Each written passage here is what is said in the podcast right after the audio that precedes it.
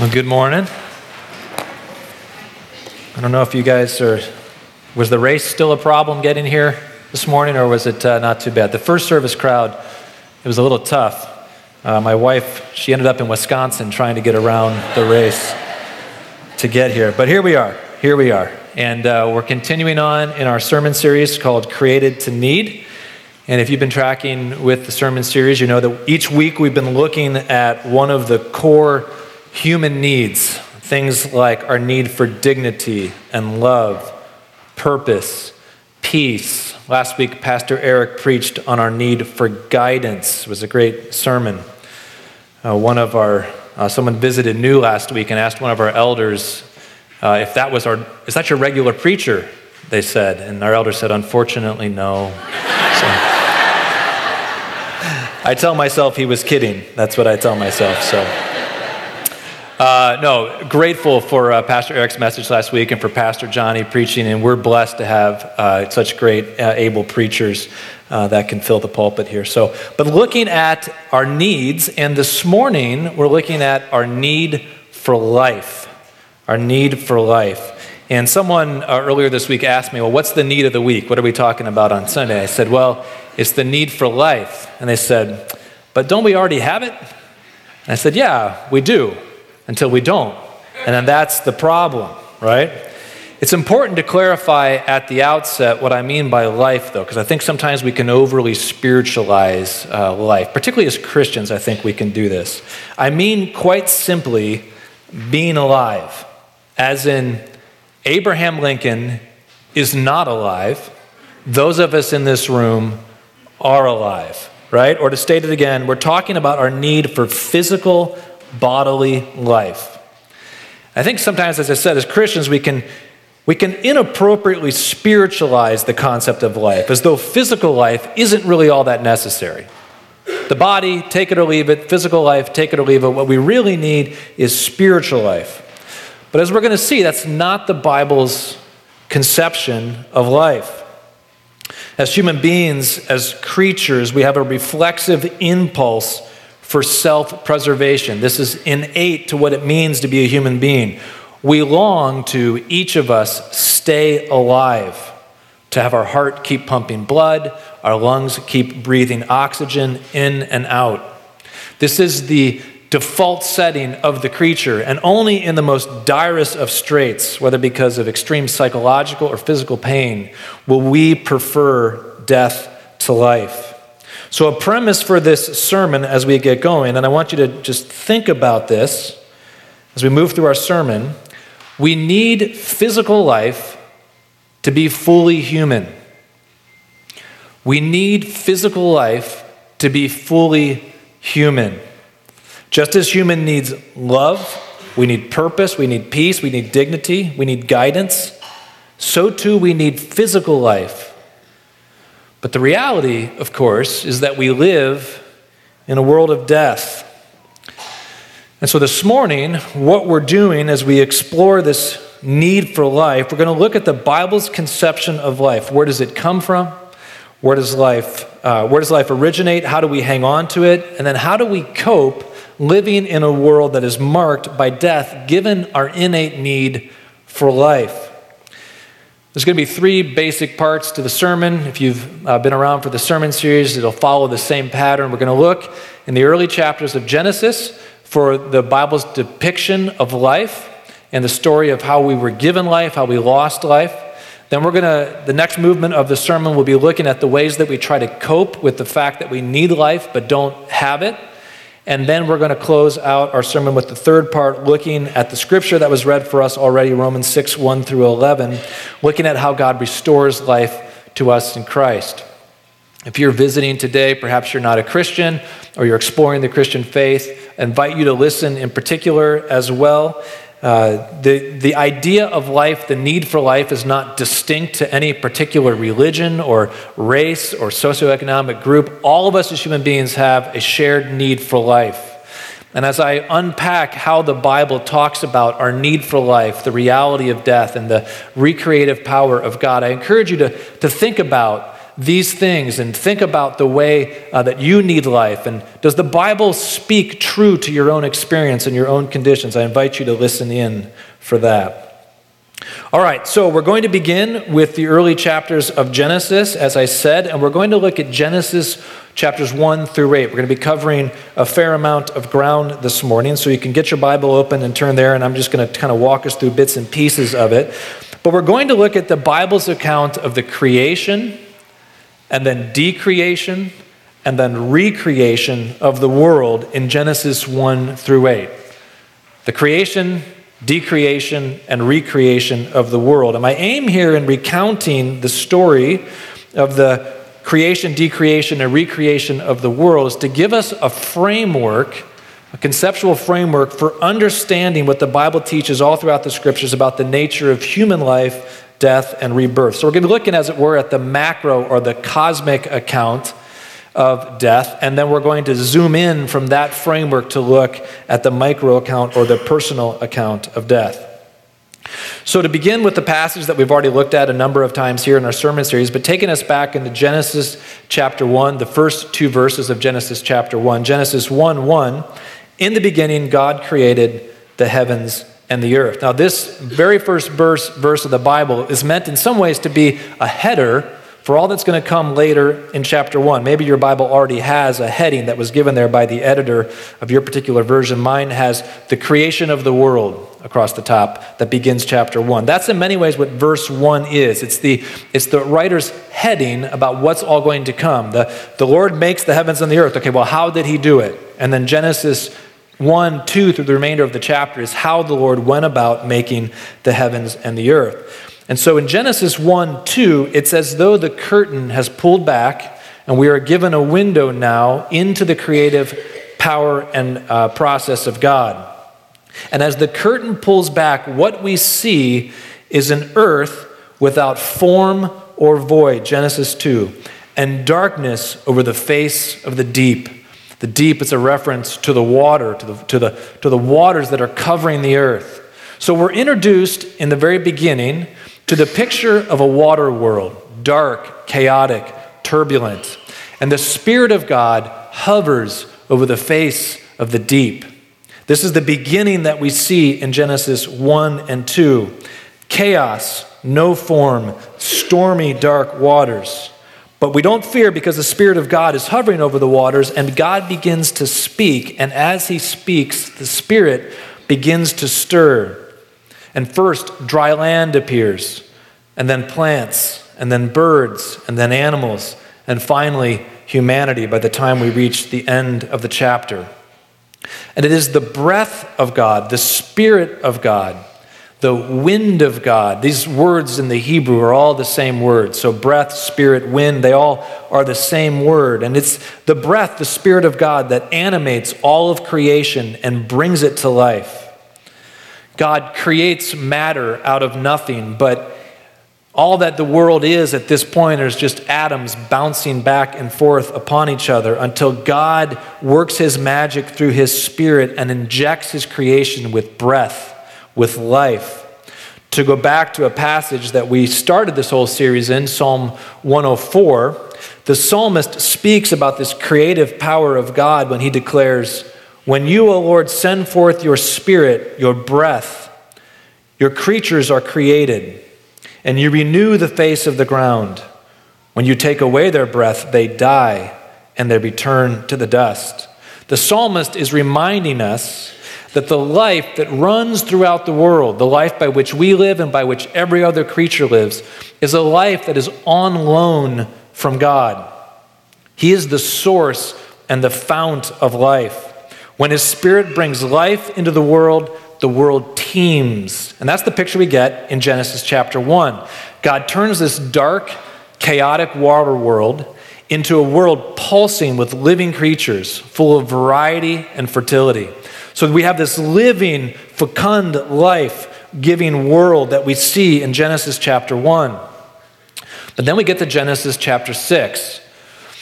Genesis chapter 6 marks the turn of the world fully into death. So we've been tracking along mostly the story of Adam and Eve as we've been looking at Genesis uh, 1, 2, and 3. And if you recall, the Genesis 1 and 2 start very well, but then you get to Genesis 3, and we have human rebellion against God, and death follows.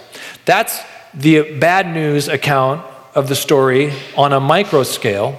But what happens in Genesis 3 to Adam and Eve is what happens globally, cosmically, to the world in Genesis 6. If Genesis chapter 3 is the fall of Adam and Eve, Genesis chapter 6 is the fall of the entire world.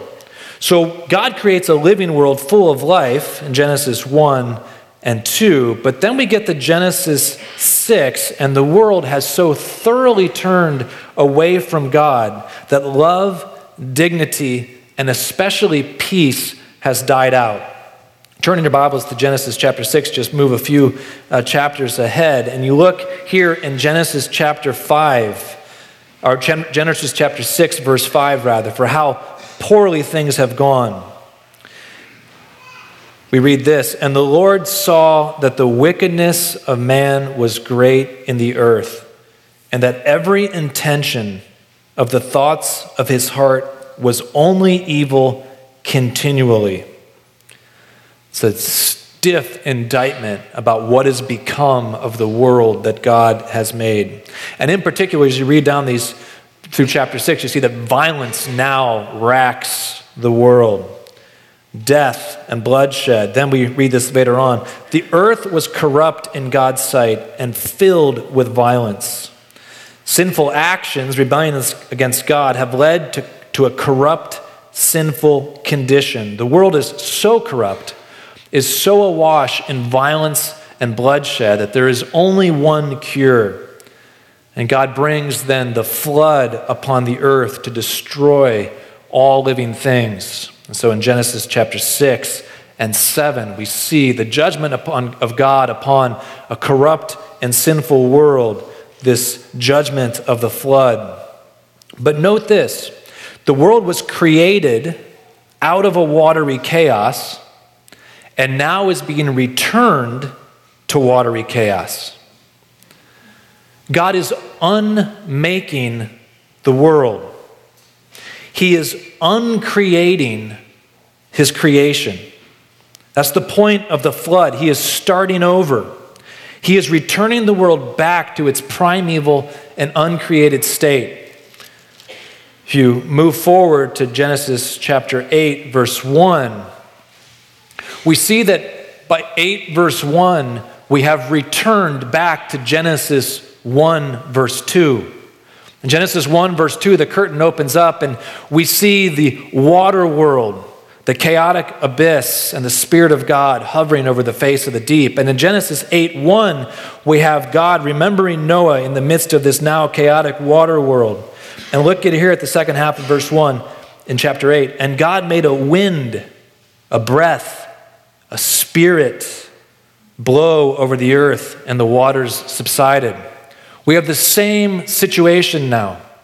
The wind of God is over the face of the deep, and He is now ready to recreate. Like Genesis 1, the Spirit of God begins the work of recreation in Genesis 8. The breath, the wind of God, drives back the floodwaters, causing dry ground to appear, just as He did in Genesis chapter 1. And then if you read on through Genesis 8 in a remarkably beautiful and parallel way, the Spirit of God recreates, as it were, the world in Genesis chapter 8.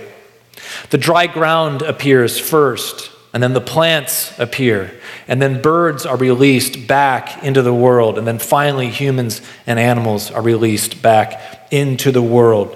And so we have in Genesis 8 a recreation of the world that was decreated in 6 and 7 from the world that was originally created in chapters 1 and 2. So here's a key pattern that is established then all throughout Scripture. Right? We see this, we could go through and look all throughout Scripture. When God undoes the damage of sin, the new thing he makes isn't an annihilation of the old thing that was broken, but a repair and renewal of his original intention. God made the world, It became corrupt through sin. God unmade the world, and then God remade the world. That's the cycle of life and death. That's the cycle of redemption. And it holds true not only for a cosmic level, the whole earth, but for our individual lives as well. We go back to Genesis 2 and we see that Adam is made from the dust. God breathes into him the breath of life. Adam is a living creature because he lives by the breath of God, made from the dust. But then Adam sins against God in Genesis 3. And when he sins against God, he, something breaks inside of him. He becomes corrupt. And so God deals with Adam's corruption by death. But death is the unmaking of Adam. He is returned back into the dust.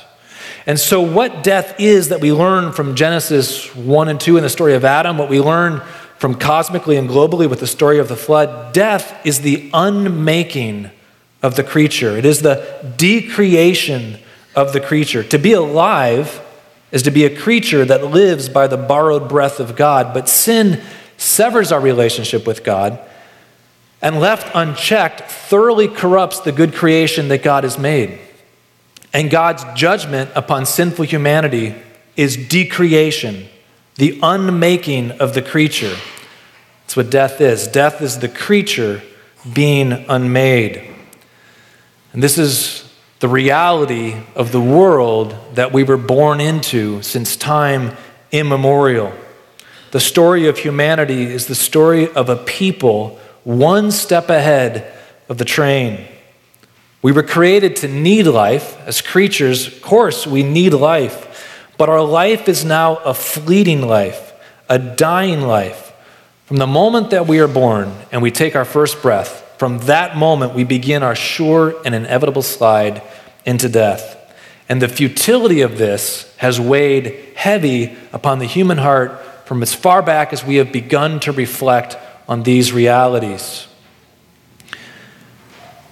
There are, I think, a number of ways that human beings living with the need for life, but faced with the reality of pending death, try to cope. It might be more than ways than three, but I have three ways I think that we do try to cope. I think the first way we try to cope is we just simply choose not to think about the reality of death. The thought of death threatens to overwhelm us, and so we just don't think about it. If you've talked to anyone that sells life insurance, this is one of the challenges of selling life insurance because no one wants to talk about the fact that they're going to die, right? So, who wants to buy things that make them think about their own mortality? And so we distract ourselves from the reality of death. I mentioned Ernest Becker uh, in the very first sermon. He's a Jewish agnostic uh, uh, psycho, uh, psychologist. And um, he wrote a book called The Denial of Death. And his thesis throughout his book is that uh, death is this specter that hangs over uh, as a cloud over all of our lives. We can't handle it if we stare it in the face. And so, what we do is we, we, we distract ourselves from the reality uh, that death is the end for each of us. And he writes this. He says lots of really interesting, profound things. I think his thesis is right.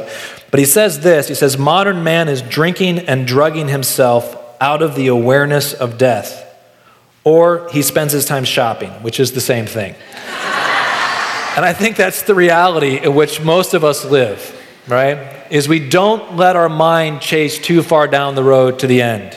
We just spend our time shopping.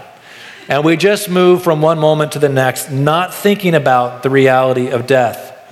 But death is the inevitable end of each one of us here. And when we can't help but think about it, I think we move to the second way we try to cope. We tell ourselves lies. We tell ourselves lies. We tell ourselves that death is just a transition from one place to the next. But the Bible actually doesn't teach that death is merely the happy parting of the spirit from the body. We are not, as all the Hallmark cards just so kind of optimistically and, and sentimentally say, just embarking on the next great adventure. That's what the pagan philosophers of old used to say. Philosophers like Plato and Seneca and Aristotle, Socrates.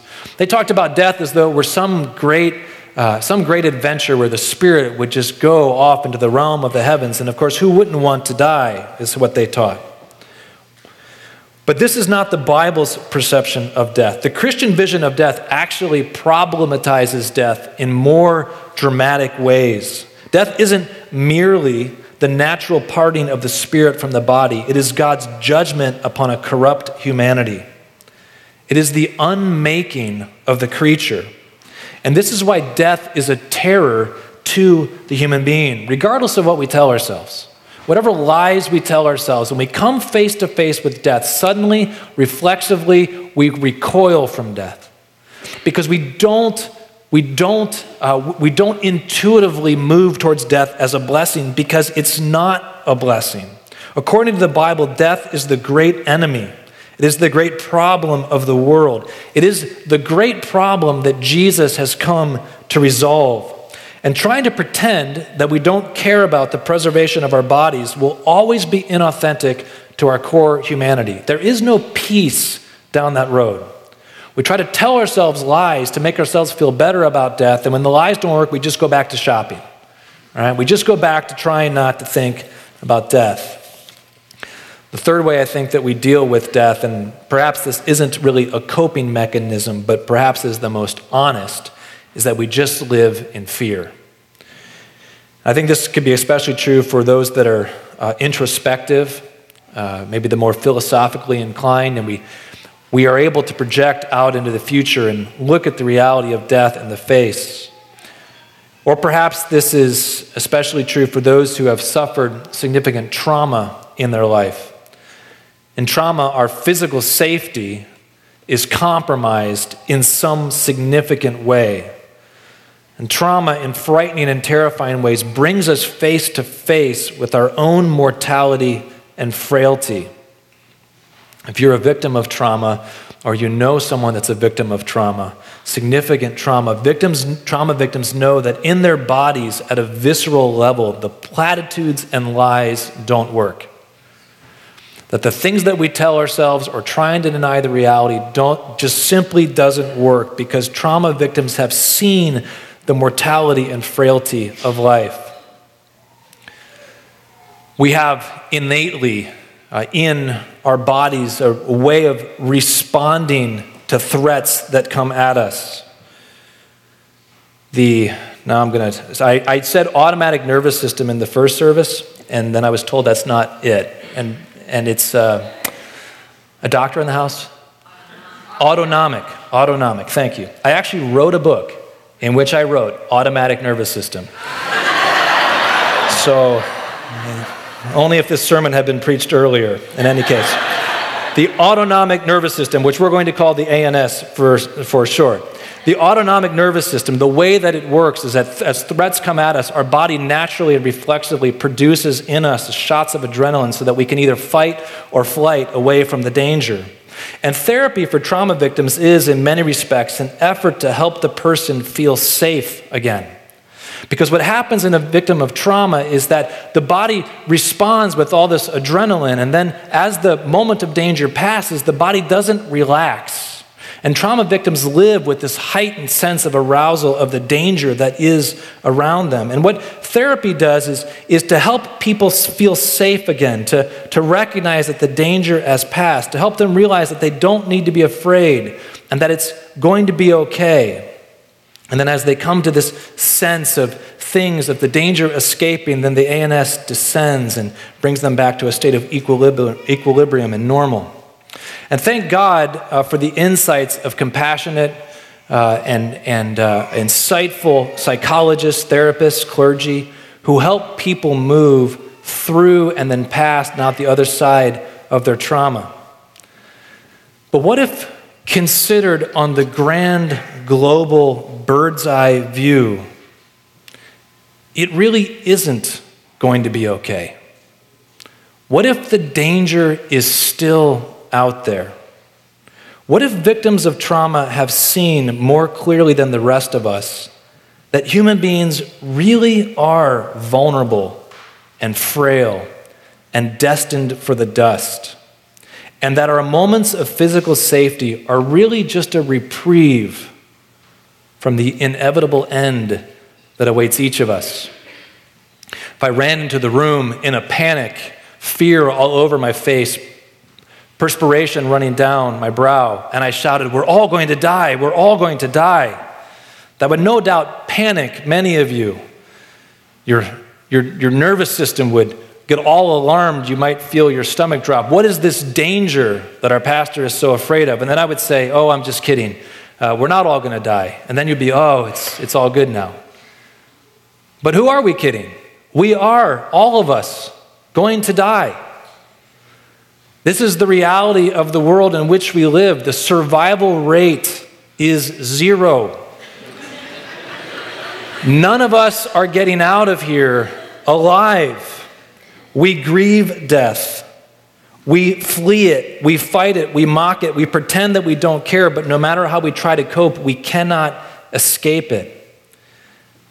And if that were the end of the story, I mean, how despairing it would be. Ernest Becker, who doesn't have the, uh, the comfort of faith in God, he, he looks out into the great abyss of death, the blackness, the finality of it, and he recognizes that there can be no hope. And so we must, he, he admires people of religion who have found some solace. He doesn't think it's true, but he recognizes that trying to live your life without some sense of life beyond death, it just is impossible. And this is why we, this is why we mask ourselves from it and we, we cloud our vision of it. If there was no hope beyond the final word of death, I mean, where, where would we go? What would life really be worth living for? But there is a word of hope. Adam is made from the dust, he is unmade back into the dust, and we don't see the hope really, truly, that the Bible offers until the coming of Christ, when the man from the dust is remade when we begin to see that there is hope for those of us that descend back into our uncreated state, as it were. The passage that was read for us, Romans chapter 6, verses 1 through 11, turn there. I want to end our time this morning reflecting on the hope that we have of the gospel in Romans 6, 1 through 11. Page 942 in your Pew Bible, if you're using the Pew Bible. But in Romans chapter 6, 1 through 11, the Apostle Paul is writing to the church in Rome and he's wanting to remind them of the hope of the gospel. And, and as he is doing this, he points back to their baptism. And he wants to remind them of the hope of the gospel by reminding them of what their baptism teaches them. And he says this Do you not know, thinking back to your baptism, do you not know that all of us who have been baptized into Christ Jesus were baptized into his death? We were buried, therefore, with him by baptism into death, in order that just as Christ was raised from the dead by the glory of the Father, we too might walk in newness of life. The Apostle Paul is saying that Jesus went into the grave and he died, and we've been united with Jesus in his death. That's what the baptism is a picture of, of going down into the grave. And then, just as Jesus was raised from the dead, we are raised with him. Look what he says here in verse 5. If we have been united with him in a death like his, then we shall certainly be united with him in a resurrection like his. How was Jesus raised? Jesus was raised with a body that could be touched. Remember, he came among his disciples, and they thought when they saw him that he was a ghost. And you remember what he did to prove that he wasn't a ghost? Remember what he did? He ate. He ate some fish because ghosts don't eat, but Jesus ate. And then Jesus, standing on the Mount of Ascension, in his body ascends to God in bodily form. He didn't become a spirit as he ascended. Somewhere, let this sink in and blow your mind away, and I don't even know how to comprehend it, but somewhere Jesus exists in God's presence in a body. For the last 2,000 years, he has had a body. And what Romans chapter 6 and the Apostle Paul is reminding us is that though we go down into the grave, into the dust, if we are with Christ, united with Christ, by the Spirit, by the breath, by the wind of God, then He will recreate us just as He has given life and brought Jesus back from the dead. The hope that we have of the gospel is not that we just die, leave our bodies in the ground, and go off to some disembodied spiritual state to hang out with Jesus in his disembodied spiritual state with all the angels in their disembodied spiritual state. That is not God's intent for human beings. God created us as earth people with bodies, and when we sinned and messed it up, He didn't just scrap that project, He sent Christ to recreate that project, to restore to us our bodies. God doesn't meet our need for physical life by removing our need for physical life. And I think sometimes we think that as Christians. That the way that God deals with our need for physical life is taking away our need for physical life. That's not how He deals with any of our needs. Our need for love is not by removing our need for love. Our need for dignity is not by removing our need for dignity. He meets our need for physical life by giving us new physical life in Christ. The hope of the gospel, as proclaimed in our baptism and preached, is that we will bodily be bodily raised with Christ and that everything that God has done for Jesus, he will do for those who belong to Jesus. That's the hope that we have of the gospel. That God will remake us, not merely in some ethereal spiritual way, but truly and literally and bodily. There is hope beyond this life. The promise of God is that we will be raised and recreated into a world free of death, a world of safety and peace and security. It is a hard truth that we live in a world of death, a world that is not safe to our bodies. But the Apostle Paul reminds us at the end of 1 Corinthians 15 that though death currently reigns, and death still does currently reign, that though death currently reigns, it was the last enemy and it will be defeated when Jesus comes back in his own body. And he will return bodily and he will raise his people bodily, and death will be put to death and will be no more. We need not fear death, not because it isn't terrible, because death is terrible. It is the great enemy of humanity. But we don't need to fear it, not because it isn't terrible, but because the life of God in Jesus is greater than the death that plagues humanity. God is the one who gave us life to begin with. He is the one who created us and made us from the dust. And He is the one who has the power to recreate us, to raise us again from the dust. We all have an innate need for physical safety, for physical life. Place your need for safety, your need for life, into the hands of your Heavenly Father, just as Jesus did. Jesus teaches us the way to trust God with our lives. Doesn't mean that we won't encounter a cross. Jesus certainly did encounter a cross. But it means that the crosses of our lives are not the final word.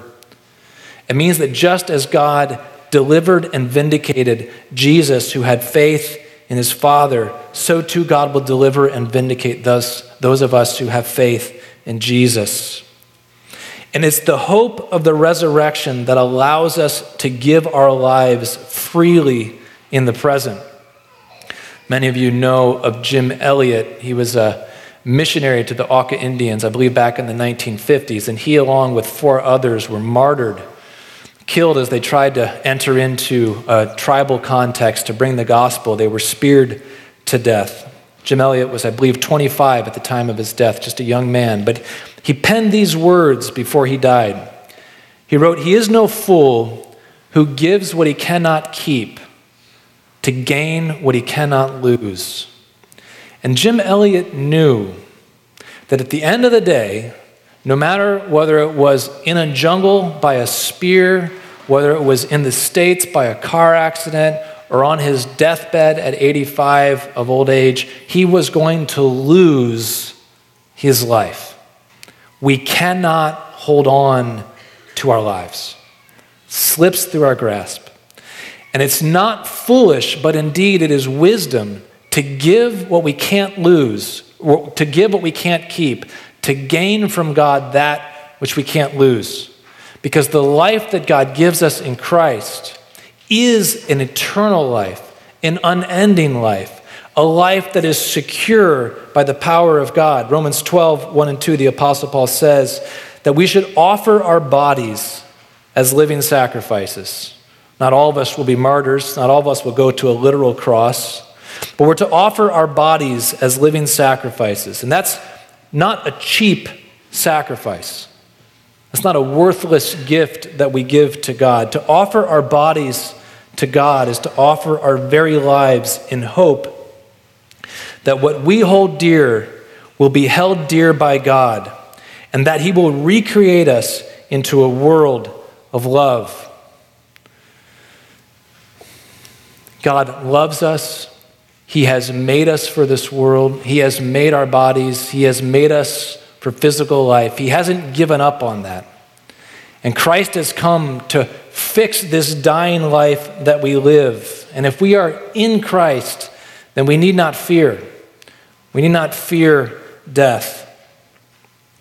If you're here as a non Christian this morning, Invite you to think about what it is that you look to for hope and comfort and solace in the face of death. If Christianity and the hope of God offered in Christ isn't going to be the solution for you in the face of death, then what will be the solution for you in the face of death?